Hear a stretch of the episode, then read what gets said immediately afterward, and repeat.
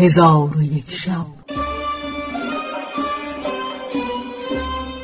چون شب ششصد و هشتاد و سیم برآمد.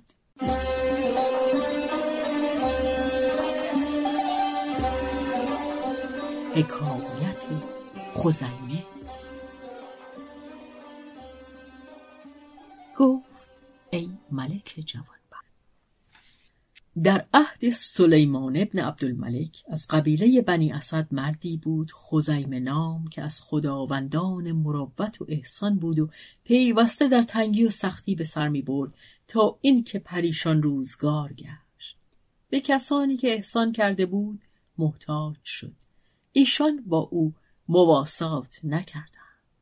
خزیمه گره جبین ایشان بدید. به سوی زن خود که دختر امش بود برفت و به او گفت ای دختر ام از یاران خود وفا ندیدم و قصد کرده ام که در گوشه خانه خیش بنشینم تا مرگ در رسد. آنگاه در خانه خیشتن ببست و بر آنچه داشت قناعت می کرد تا اینکه او را چیزی نماند و در کار خود حیران شد.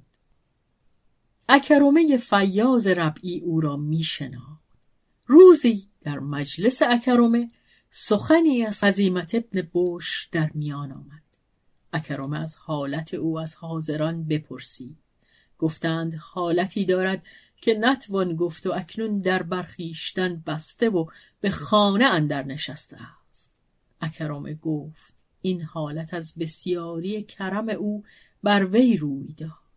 پس چون شب برآمد اکرمه چهار هزار دینار زر در همیانی کرده فرمود که اسب او را زین کنند. چون زین کردند سوار شد و همیان به غلامی از غلامان خود بداد و از همه کس پوشیده بیرون رفت تا به در خزیمه برسید همیان از غلام گرفته او را از خود دور کرد و خود تنها پیش رفته در بکوب. در حال خزیمه به در آمد. اکرمه همیان زر به دو داده گفت این زرها به خیشتن صرف کن. چون خزیمه همیان بگرفت او را سنگین دی همیان از دست بنهاد و لگام اسب بگرفت و به او گفت فدای تو شوم تو کیستی؟ اکرامه گفت من تنها اینجا نیامدم مگر اینکه تو مرا نشناسی؟ خزیمه گفت تا خود را به من نشناسانی لگام اسب رها نکنم. اکرامه گفت من پیوند کننده شکست های کریمانم.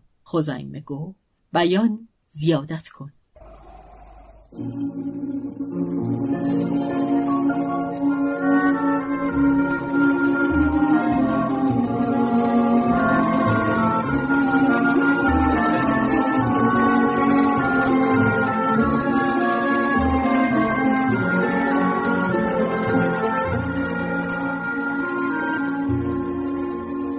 اکرامه بیش از آن سخنی نگفت و بازگشت و خزیمه همیان برداشته نزد دختر ام شد و او را به گشایش بشارت داد و گفت اگر اینها همگی درم باشند بسیار باشد.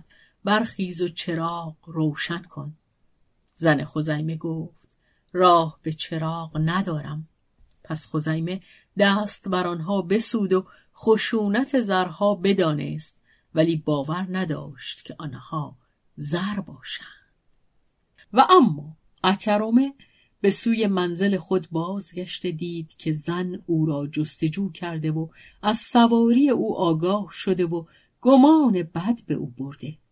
چون زن او را بدید گفت والی جزیره پاسی از شب رفته تنها بیرون نخواهد رفت مگر به سوی زنی یا کنیزکی؟ اکرامه به او گفت علم الله که من از بحر هیچ کدام از اینها که گمان کرده ای نرفتم. زن گفت مرا خبر ده که از بحر چه بیرون رفته ای.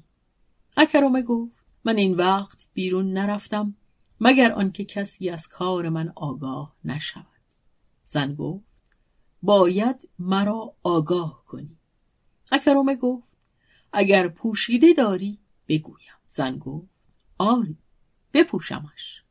آنگاه اکرمه قصه بر وی فرو خواند و گفت اگر می‌خواهی سوگند یاد کنم. زن گفت نی نی که مرا دل آرام گرفت و به سخن تو اعتماد کردم.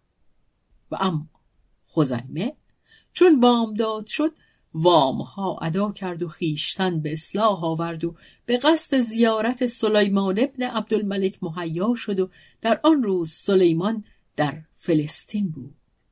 چون بر در او بیامد از حاجب دستوری خواست. حاجب درون رفته اجازت خواست. سلیمان جواز داد.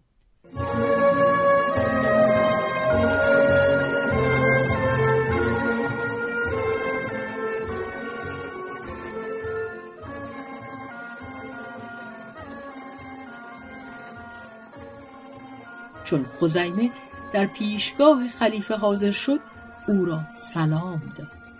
سلیمان گفت ای خزیمه دیری است که از ما دور گشته ای. بازگو که سبب چه بوده است؟ خزیمه گفت سبب بدحالی و پریشانی روزگار من بود. خلیفه گفت از بهر چه به سوی ما نیامدی و چه چیز تو را از آمدن به سوی ما منع کرد؟ خزیمه گفت ایوه الخلیفه ضعف من مرا از آمدن منع کرد. سلیمان گفت اکنون چگونه آمدی؟ خزیمه گفت ایوه الخلیفه من پاسی از شب رفته در خانه خود بودم که مردی در بکوفت و همیان زر به من داد. سلیمان گفت آیا آن مرد را می‌شناسی یا نه؟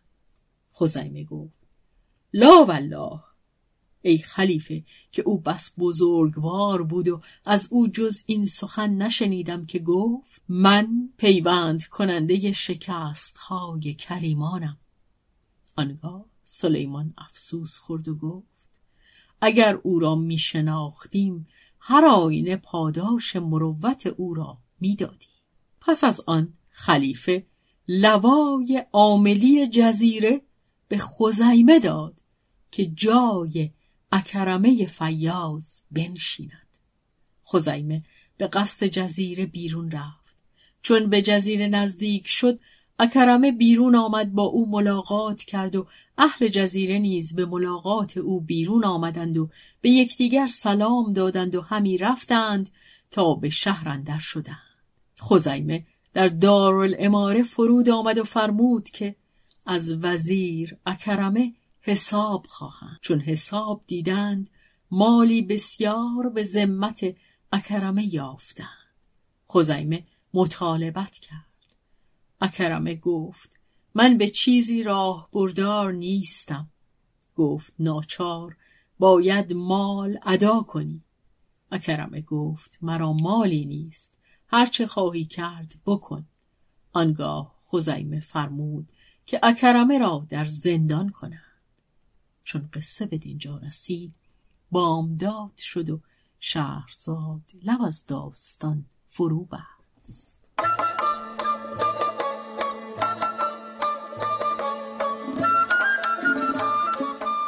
قصه گو شهرزاد فتوهی تنظیم مجتبا میرسمی